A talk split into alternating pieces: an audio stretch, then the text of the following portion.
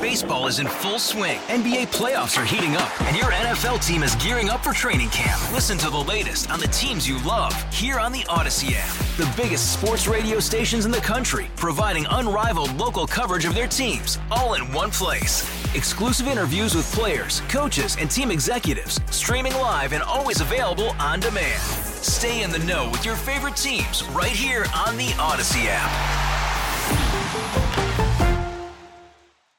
VOYCE, a nonprofit advocate for nursing home residents, is reacting to a 61 page report released by the state.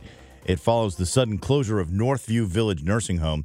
Reporter Stuart McMillian spoke with VOYCE Executive Director Marjorie Moore she believes crimes may have been committed as residents were removed. Police uh, got involved uh, the very next day that uh, the uh, closure happened, uh, got on the ground, started checking with family members and residents uh, to help them kind of start understanding what to do. And then um, our ombudsman team went out to all the receiving facilities to check on residents, make sure that they were where we thought we were.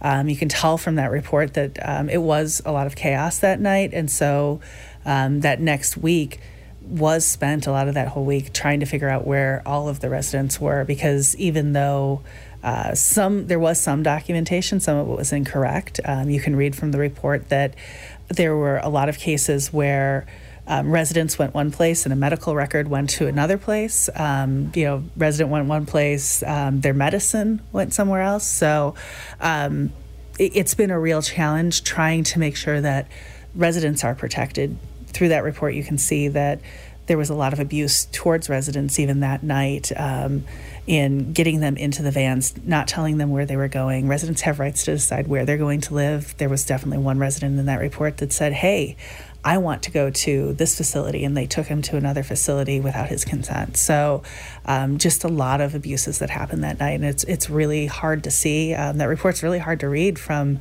um, the perspective of somebody that really cares for older adults and for people with disabilities. You're thinking that there's a possibility for crimes that occurred. Mm-hmm Tell me a little bit about that. Yeah, so I think from this report, it looks like there were several crimes that were committed against residents. Um, you know, obviously, we know that there were crimes committed against. Um, uh, the employees as far as wage theft. So we, we know that. Um, and it just sounds like from this report that there was abuse of residents. So, you know, elder abuse is a crime, um, abuse of disabled person is a crime. So some of the things that happened over the course of that night, um, we know that medical records were not kept private um, as HIPAA requires.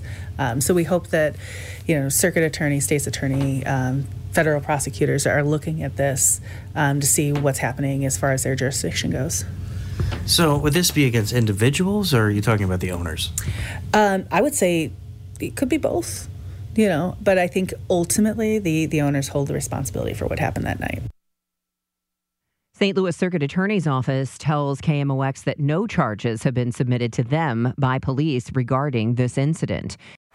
Baseball is in full swing. NBA playoffs are heating up, and your NFL team is gearing up for training camp. Listen to the latest on the teams you love here on the Audacy app. The biggest sports radio stations in the country, providing unrivaled local coverage of their teams, all in one place. Exclusive interviews with players, coaches, and team executives, streaming live and always available on demand. Stay in the know with your favorite teams right here on the Audacy app.